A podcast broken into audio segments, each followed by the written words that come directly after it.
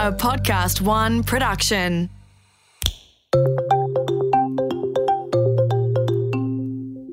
Hi, I'm Helen McCabe, founder of Future Women, a club helping women to connect, learn, and lead. Over my career, I've run teams inside newspapers, edited a magazine, and launched my own business.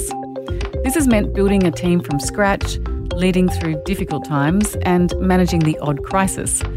I've never had any leadership training because I thought you were either good at leading or you weren't. I thought being decisive was a key metric for success. I was wrong, and it led me to make simple but avoidable mistakes. In this series, I'm doing what I should have done years ago reaching out to people who I admire who have also successfully run teams across all types of industries.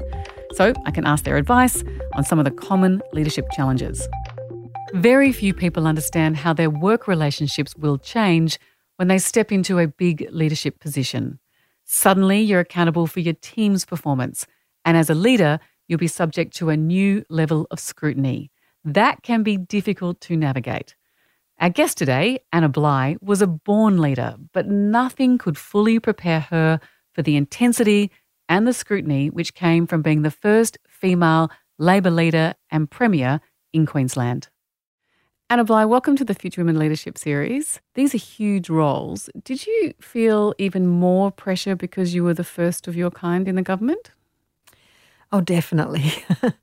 um, they're very big jobs, no matter who does them, and they have a lot of responsibility and a lot of weight on your shoulders. I think firsts are always in this position.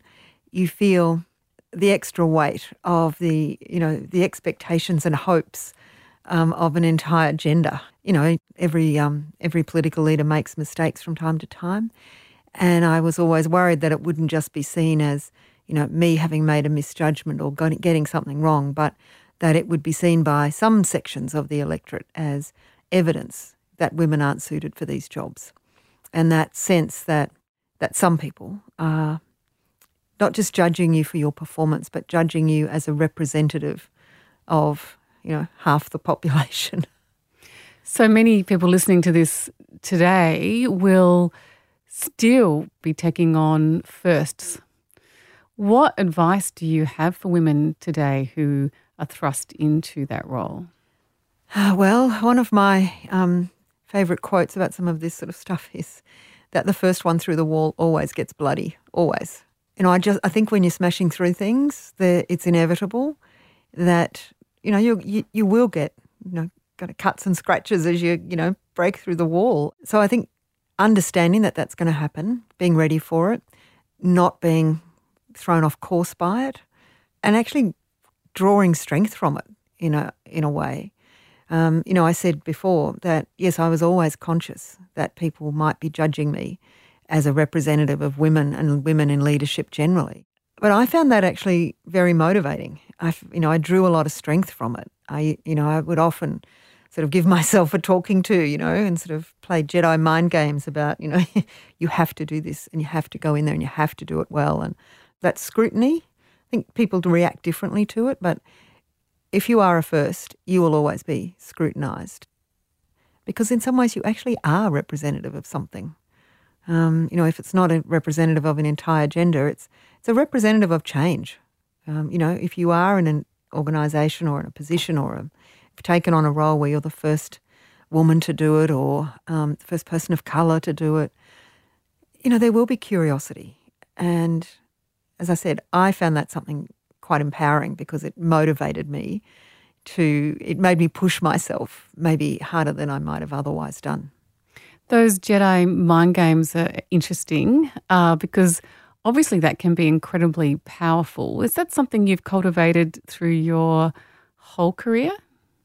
Oh, it's an interesting question, Helen. Um, I don't know that I was consciously cultivating it, but I think um, certainly as I went into more and more senior positions, because I was in the cabinet for a long time and went into more and more senior roles um, in treasury and infrastructure surprisingly, I was also the first woman education minister. So there was, you know, lots of firsts. And so every time I would go into something more senior that had more scrutiny, that had more, that was more untraditional for women and unconventional to have women in, uh, yeah, I felt a, I felt a great responsibility to other women to do it as well as I could and to not do it in a way that would make them feel I'd let the team down. And so, yes, I, you know, I consciously would, you know, give myself little pep talks. Right, this is what we're doing today. Yep, we've never done it before, but we're going to go in and have a really good crack at it. I remember one of the things that always stuck in my mind that you told me after Anastasia Palaszczuk won the Queensland election. Um, you were watching that and you were just relieved. Mm. Can you explain mm. why you were so relieved when she won? Well, there's probably a couple of reasons, but well, firstly, in politics, inevitably, in a very robust democracy like Australia, um, there's lots of highs and lots of lows. And so, you know, winning an election in my own right, first woman to do it, you know, it was a very big high. Um, but then losing the next election was a very big low. And my fear about having lost that election was that it would be a long time, particularly, it would be a long time before the Labor Party or the electorate might be willing to have another woman in the role. And so to see someone like Anastasia, you know, win government back within one term, you know, was quite remarkable. And, you know, I talked earlier about the importance of firsts, and I, because I, I think firsts are very symbolic. They do actually challenge people's stereotypes and make people think, oh, yeah, I hadn't thought that, you know. So firsts I think are very important, but actually the real power, I think, is when is the second and the third and the fourth. That's when you know that you've actually really made the change, and you go from being a curiosity to being, you know, ha- having a rightful place at the table. So I was very relieved that, um, you know, nothing that had happened to me during my ups and downs of politics had made it difficult for other women to chart that course. But I was particularly relieved to see a second so quickly um, because it's, you know, when you think about other um, countries and states around the world, you know, in the last 20 years, many of them have had women leaders, but not many of them have had a second or a third and a fourth, you know, and particularly so quickly after one another. There's still a bit of curiosity value. And um, I think when it goes from curiosity to normal, that's the most powerful thing you have said in the past that you would think about great leaders, and the names that would come into your mind would be Nelson Mandela, John F. Kennedy, Paul Keating, Winston Churchill. And as a newly elevated Premier in Queensland, you could never quite hear your voice. How did you overcome that? And uh, tell us a little bit more about your thinking. Well, I think voice and language are, are very powerful tools, and they're critical tools in politics politicians, part of their job every single day, it is to prosecute ideas. And often to do that, you know, on the floor of the parliament in question time, which is a very robust place in Australia. So it's that combination of sort of knowing the, your facts. I mean, that's you, have got to actually feel confident that you know what what the answer is, but actually using voice and language to prosecute the ideas in a way that mm. are you know compelling to people, um, to use language and voice to critique your opponents in ways that are effective without being, you know, petty and too personal, but to be able to destroy their argument um, or prosecutes, you know, this is where we're going to go and this is why we're going there and can elevate that up to a moment where people really want that thing to happen. So, yes, I would, I was very conscious. Um, male voices mostly, you know, are deeper voices that stay deep when they get cross. You know, as they get, if they're angry about something or they're really prosecuting an idea fiercely and passionately, they don't they don't go up in register, whereas often for women they do. So I would think consciously, and I'd try to be listening to the sound of my voice while I was making the argument. Am I losing the argument because I've gone too far up the octaves here? You know, but I do There's that risk that you suddenly mm, sound hysterical or emotional yeah, and well, therefore the word you get people use is shrill, you yes, know. And you get and, undermined. And you get undermined for that. And it's not just me that's you know, when you think about the things that are convincing or compelling um, in other speakers and other politicians and other leaders, it's everybody. I mean, every man and woman, that's what they've heard. Um, you know, they hear Paul Keating, you know, across the chamber, um, you know, John Howard. I mean, these are strong, deep voices of authority. Because men have been in those positions for so long, we think the voice of authority sounds a certain way. And it's only when you have more and more and more voices who are authoritative, who don't sound that way, that it starts to be normalized. We do talk about a bit about mm. this as well, like your brand in a meeting. Mm. Uh, it, it is something to be conscious of how you express yourself, what your language is, and uh, what your the modulation and getting your facts, you know, your your argument in order is a is a key component of actually exhibiting leadership qualities. But of course, the most memorable of any speech in a parliament given by a woman, which decimated the uh, opponent, was Julia Gillard in that misogyny speech. And I was in my office with the question time going uh, in the background. I wasn't on a newspaper at that time. I was in a magazine. I was at the weekly. I didn't need to be watching question time. Uh, some still thought it was slightly odd that I did. And I just spun around and turned up the television. I could hear her just winding up. Mm. And I said, Come in here, you all should watch this. It was just a startling thing yeah. to, to witness live. Uh, and you would know, you know, what that felt like when you mm. actually are nailing it in the parliament and demolishing an opponent in a way that is aggressive mm. and effective, but not possibly as mean and nasty as we see in politics from the men sometimes.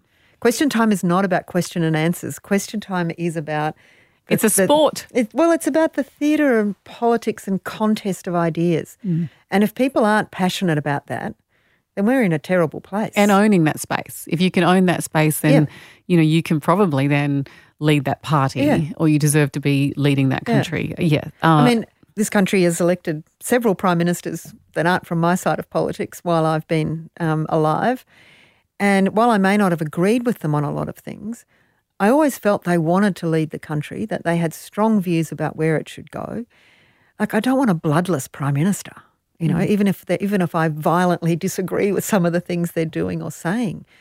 You know, I don't want an administrator.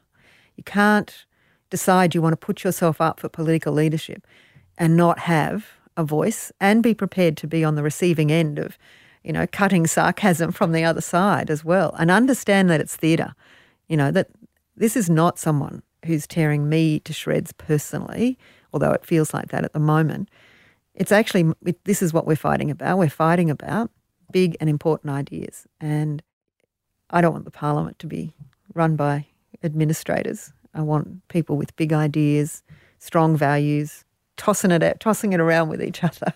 All of those principles apply across corporate Australia and in um, the lives of men and women who are considering leadership positions. It's, uh, it's about. It's not as public sometimes. That's right. You know, what happens in corporate boardrooms, you don't want a company run by a group of people who don't speak up at the board meeting. You know, you've, you've, so yes, you do really have to think about how, you know, how do you carry yourself in a way that sort of says, I've got something to say, and you know, you shut up while I say it. Did, was there anyone that you admired or modelled your leadership style on? So, you know, people like Peter Beattie, who was a great mentor, um, was someone who was always there. Um, you know, when I first joined the cabinet and watching how, you know, he got a disparate group of people to get behind any decision, um, and often, you know, quite difficult decisions. But then there are people that you look at that you're never going to meet, you know, people globally mm. who, I know, in my lifetime, I still think that Nelson Mandela is one of the great and inspiring leaders of the 21st, 20th century, not the 21st. Um, and I'm inspired by him because I think he did one of the most difficult things, and that is, despite all of the terrible things that had been done to him, he was over to put all that to one side and put the interests of his people and his country first and and had to do that really through genuine forgiveness and reconciliation. And they're all words that we all use, but gee, they're hard. They are really hard. And we all like to think, particularly if you're in public office, but in any position of responsibility, if you're the CEO of an organisation, you know, if you're leading the local scout group, you know, any position of responsibility, um, you always like to think that part of the role is putting the needs of the people that you're leading um, and their their interests before your own. But we're all not, we're all human, and when you've had when you've had lots of, you know, fights with people and disagreements and people have stabbed you in the back and, you know, done deals against you, it can be very easy. And I've watched people on all sides of politics um, get involved in, you know, petty feuds that last for a decade. So always trying to make yourself rise above those things, I think is really important. And I would often, when things were really bad, sometimes, you know, remind myself of what, you know, the remarkable feat of someone like Nelson Mandela that really I didn't have anything to complain about compared to what he'd had to do. I think you touch touch on a really interesting point though, because in those feuds, when it's a bloody battle Mm. and you're all in a game and you know the rules of the game and you know you have to be tougher than your opponent, you blink or show forgiveness Mm. or kindness or say, let's have coffee and be genuine about it. That doesn't necessarily work out well for you. So, how is it that you Mm. can turn that thought process and authenticity into long term success in leadership roles? Well, I, I think it's important to distinguish emotionally between friendship and leadership, if you like. Um, I once had a young woman who was the office manager, and she was very, very good. And her motto was, I didn't come here to make friends. it's kind of a joke, but it's sometimes I worry that as women, the desire to be liked and nice and thought of as nice can be quite difficult to navigate in yourself. I think that's a very astute observation. I think many women do still struggle with the concept of even if we're not especially nice, we like to be considered nice. and so that's a that's a constant tension.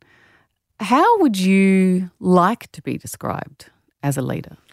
Oh, that's an interesting one. Um, it's not in any particular order, but I think I think words like strong are important. Mhm. Um, I, I think really the thing that defines leadership is you're somebody that other people want to follow. You know, you've got something that makes people want to go with you.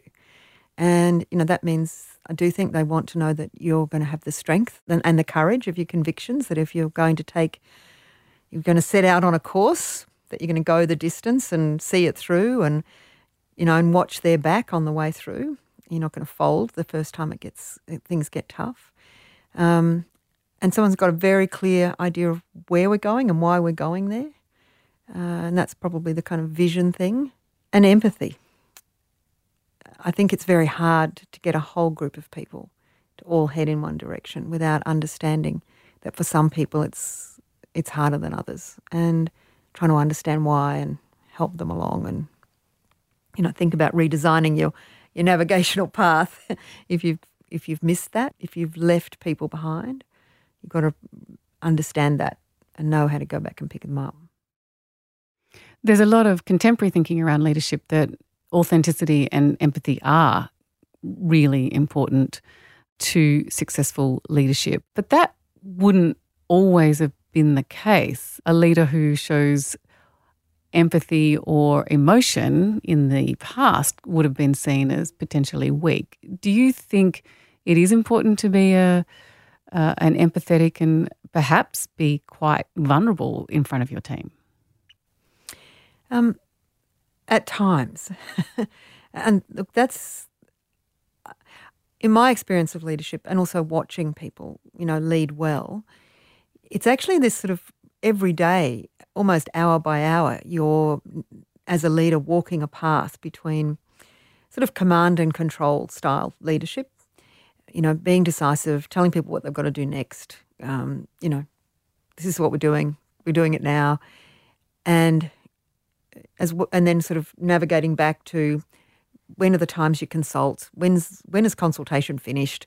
What are you going to take on board? You know, who's still struggling with the idea? And so you're actually, I I don't think anyone as a leader is all one thing. And good leaders are able to sort of move between those sorts of styles of leadership, often on an hourly basis. Um, and, you know, when I look back at the time when the floods were happening, Um, and I'm watching, you know, all of Australia's political leaders now through bushfires and COVID. And I do think a crisis demands more authoritative, decisive command and control kind of leadership, particularly in the in the response. You know, people want to know when do I have to get out of my house and what time by. You know, we don't want to have a conversation about it. Just tell me what to do, and uh, because it's terrifying, and I just want absolute clarity about what I have to do.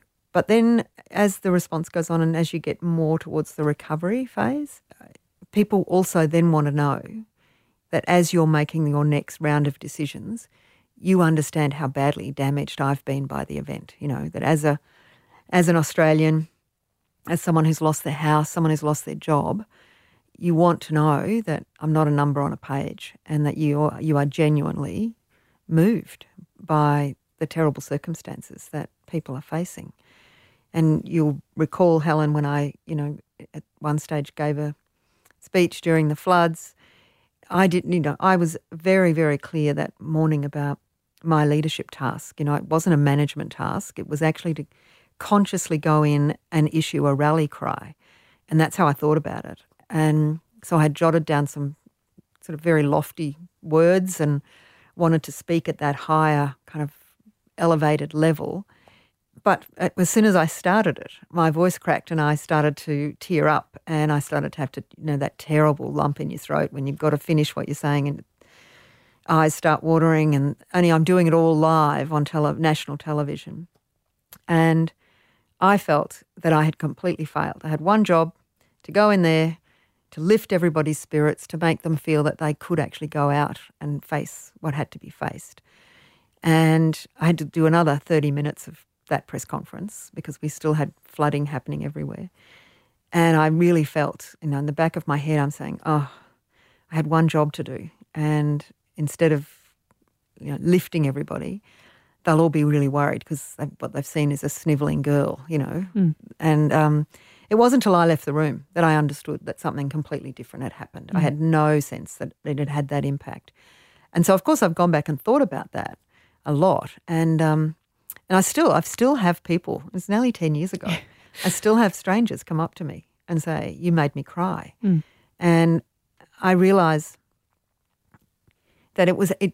It happened at a moment when actually everybody needed to grieve a little before they could feel rallied and, you know, off and at 'em and getting out the shovels and the brushes um, and brooms that everybody needed. They'd all been through this terrible emotional, mm. terrifying emotional, you know, roller coaster and they needed to just stop and and grieve, have a little cry and get it out, get all that fear and emotion out. And, and when they saw me do it, it kind of made them have permission to do it. But if I had gone into every press conference for four weeks and burst into tears, you know, people would have lost all confidence in me and the leadership. And so it is something you have to navigate. And sometimes, as I said, I didn't intentionally go into that press conference um, to tear up as it turned out, it gave people license at a moment that they needed it. What is it like when you're in those rooms early in your career and even when you're in charge, when you're probably the only, but potentially one of very few women in the room? And how did you navigate those situations? Well, it's an interesting question because you just, well, for many times in my early political career, it was the norm. And so after a while, I sort of stopped noticing it quite as much. Um, I'd, be, I'd become familiar with the men in the room. I would know, you know, their their style of working and be able to get the outcomes we were looking for. But then I would move to a new portfolio. And for me, every time I moved, it was into a less and less traditional role for women in politics. So going into the infrastructure portfolio, going into Treasury, then becoming Premier. Um, so every time you kind of confront it again. And uh, I'll, I'll, tell you a story, Helen, because when I became treasurer, I had replaced um, a long standing um, male treasurer, and Peter Beattie was the premier. And he, I thought, a very good idea. He said, I think what we should do is have a series of boardroom lunches with you and I, with key leaders in different uh, economic sectors of the Queensland economy. So we had a lunch with all the tourism leaders, we had a lunch with all the mining leaders, we had a um, a lunch with all the people out of the construction industry. I never noticed. Though, you know, I was the only woman in the room. And after the second one, Peter Beattie, we'd had it in Parliament House, and Peter and I walking back to the parliamentary chamber, and he'd had this light bulb moment. Obviously, he said, "You know, I'm, this is going to you're going to think I'm stupid." He said, "But when Terry, who was my predecessor, when Terry and I did those lunches, I never noticed that they were all men. But now that you're there, it really stands out, doesn't it?" I said, "Welcome to my life." exactly. and to his credit, he said, "I sat there today and thought." How would I feel if I was the only bloke in the room all day, every day. Because, you know, we went straight from there to a Treasury um, budget meeting where, again, I was the only woman in the room. I said, and he said something about when he said that, and I walked into the room with the budget, you know, 15 Treasury officials in the room. I said, look, and here's another one. so sometimes you see it when other people, when you see it through someone else's eyes. But I'm interested in to know what sort of energy you bring to the room? Because I suspect when you walk into the room, pr- pretty much everyone behaves. Or did you find there were times in your career where no, they didn't behave? You were the girl at the back of the room and they just behaved as they would have always behaved. And if they did, did you pull them up on it? I was going to say, I think it was more the latter. So there's different kinds of power, if you like, and different positions of leadership. And some of them, you know, what they call positional leadership, that is, the position carries its weight, its own weight and authority. And so in politics, you know, that's more often that's the case. And yet then people bring their own personal characteristics to that. But once you're elected, that accords a certain amount of sort of respect, is probably the word. Um, and that's not the same as someone admiring you. It's just they you know, need the, you to do something that's for right. them. yes, you know, the, you're the local member and you can get something done for them. So they, you know, come in and talk to you um, respectfully and politely. Uh, I became a minister very early on in my political career. So I was in cabinet for 15 of my 17 years. And so, you know, ministers, the position of minister is a very powerful position. And an, I always think, you know, very powerful positions bring great responsibilities with them. Um, but by and large, no, people behave when they're in the room. Um, that doesn't mean that you don't hear about things they say or do outside the room, and that doesn't affect and that affects what you think about them when they're being polite inside the room. I bet. um, but as I said, I think if you've got real clarity of purpose, if you know why you really want something, and therefore you are prepared to be out of your comfort zone, to be in situations that can be either hostile or awkward or um, or just sort of hard to navigate, if you've got that clarity, and I, I don't think that's an easy thing to have. I should, you know, don't I don't for one minute think that's an easy thing to have. But having that that clarity, why, what's the purpose? Why am I here? What do I want to do? What do I want to do with these people in this room? And why do we want to come together and make this thing happen? And you got to like yourself, you know, without, I'm not talking about having tickets on yourself, but you've got to know that despite whatever the people in that room thought, when you go home, your family's still going to love you. You love them. You've got good friends. You know, you sort of. I don't think women are ever entirely happy with themselves, but but you've got to have at least a sense of who I am, and you know, I'm not only the person in that powerful position. I'm actually just daggy old mum, you know, when I'm at home, and and for me that helped. I think making enemies is just part of getting stuff done. Would you agree with that proposition? Yes, I think is it Churchill says. I think it's his saying that says, "Got enemies? Good means you've done something." Correct, right? And, you know, it's a it's and I a think saying because it resonates. Mm. You know, you don't set out to make enemies; you set out to bring everybody with you.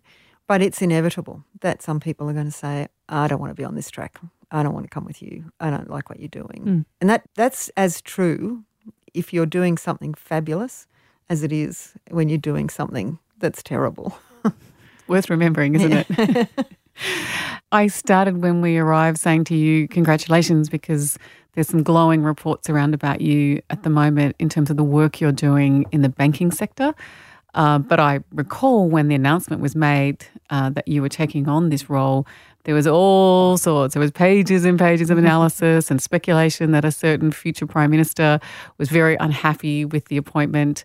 Uh, and knowing you, I, I knew you would uh, achieve what you've achieved. But How did you feel when you've gone through the fire of politics and you'd had uh, an incredible success in one sense, and then the floods and all the adoration for your coverage, for your handling of the floods, then losing uh, the election, and, and you're still in the middle of a firestorm uh, around the appointment.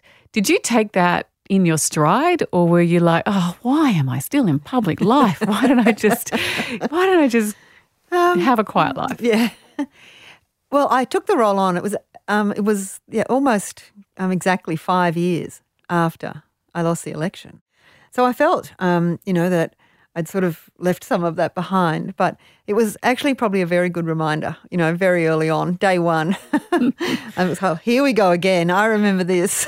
so, yep. yeah, put on the flak jacket, you know, put on the pith helmet. But I also, you know, it's funny, I feel like when I've looked at the things I've chosen to do in my life, I do like to run towards the fire. You know, it's where I find the satisfaction of wrestling things to the ground, solving gnarly problems, you know, pushing, pushing, pushing things through. Mm. So, you know, they're often the places, I mean, it's very hot near the fire, but it's interesting and exciting. And I've come to not understand myself a bit more and thought, because if I look back, I think, yes, I could have had a much quieter life. Yes. Why did I do that? Why did yes. I choose that? But actually, you know, for me, it's been um, a tremendous opportunity. It's been constantly controversial. You know, there was a Royal Commission. You know, these were hard things. But again, go back to clarity of purpose. Um, you know, other than government, banks probably are the largest economic levers in the country. Um, they're the one institution you will have a relationship with for life. And through impacting your financial well-being, they actually impact your happiness. You know, it's very hard to live a satisfying um, and happy life if you are plagued by financial um, stress and difficulty. And so getting it right really matters, matters to everyone. Um, it creates opportunities. You know, as I said, after government, it's one of the other really big levers in people's lives. Um, so getting it right to me matters, and that's the thing that drives me through all those the ups and downs of what people might say or think, or you know, again, what are you here for? What do you want to get done? Keep pushing. You know, Jedi mind trick. Um, what was your toughest day as a leader?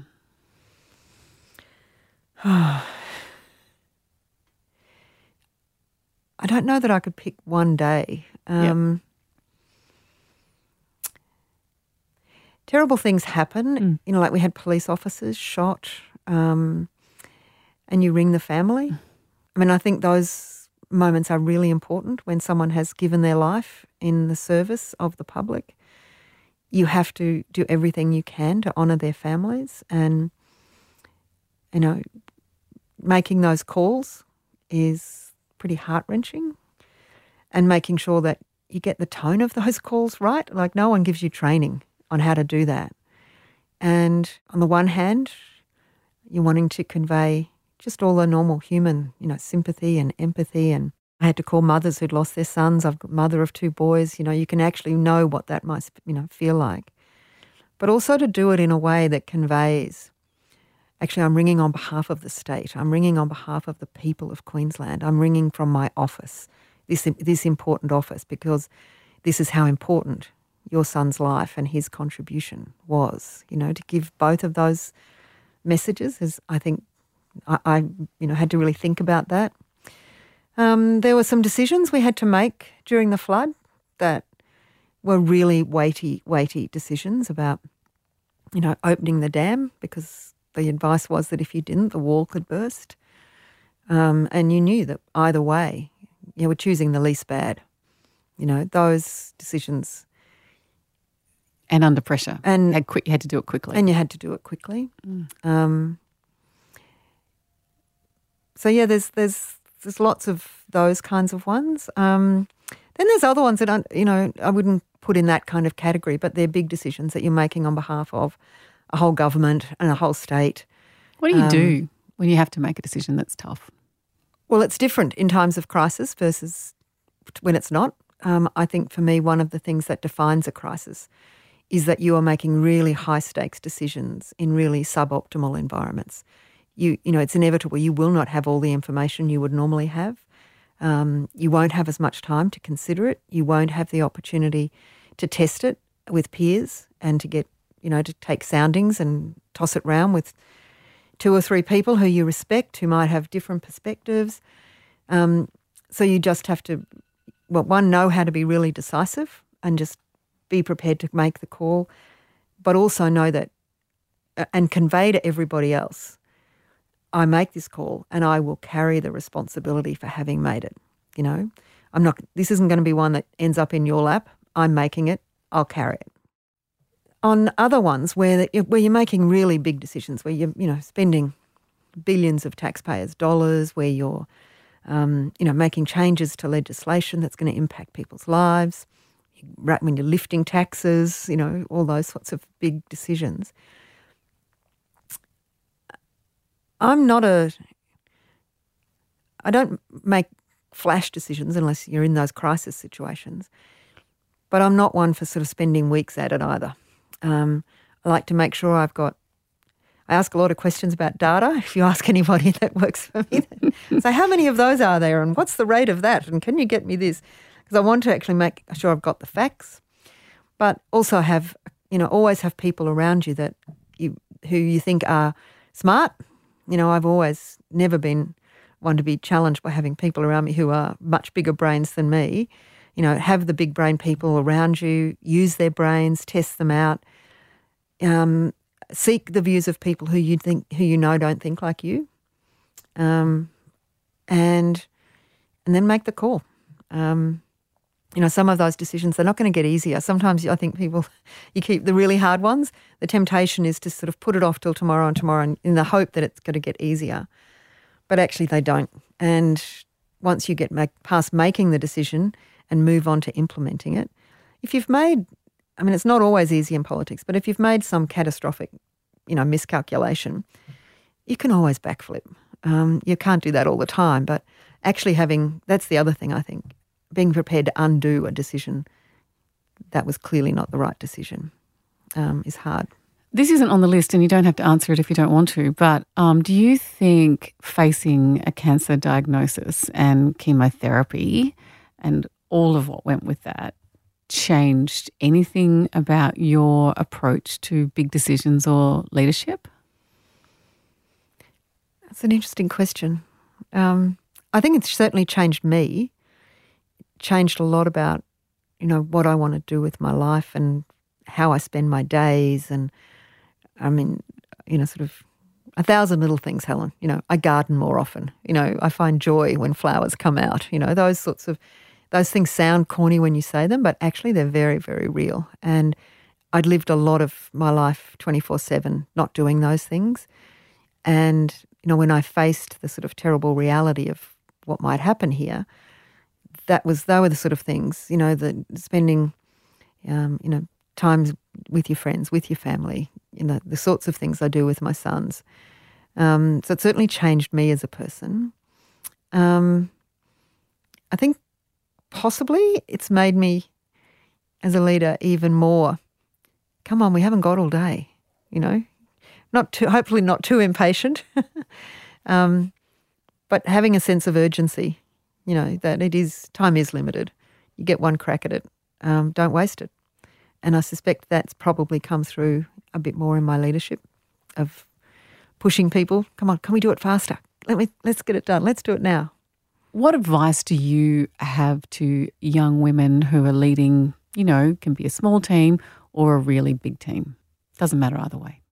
I always say to young and emerging leaders understand that you're now outside the comfort of the herd. You know, you're always the one out the front.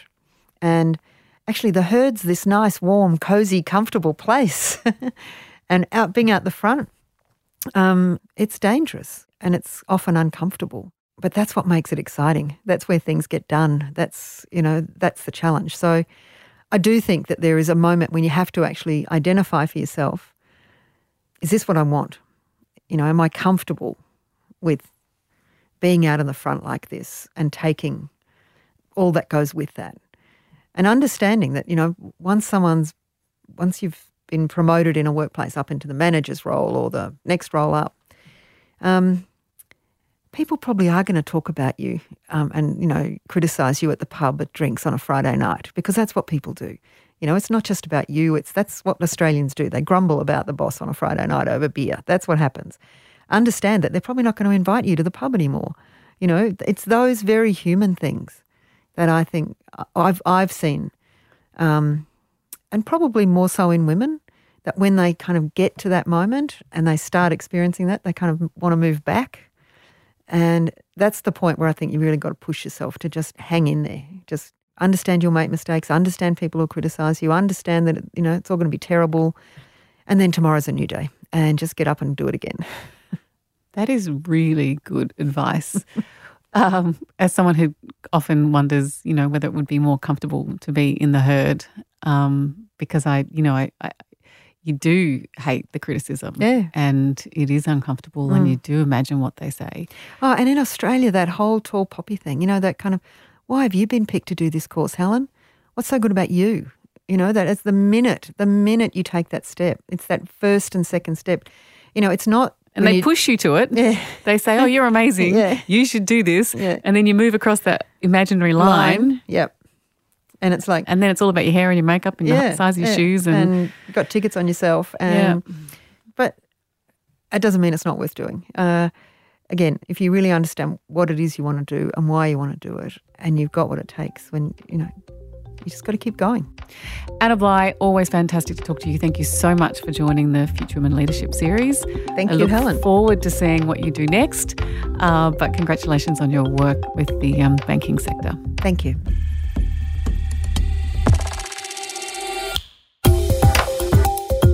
The Future Women Leadership Series was presented by Helen McCabe and produced in collaboration with Podcast One Australia.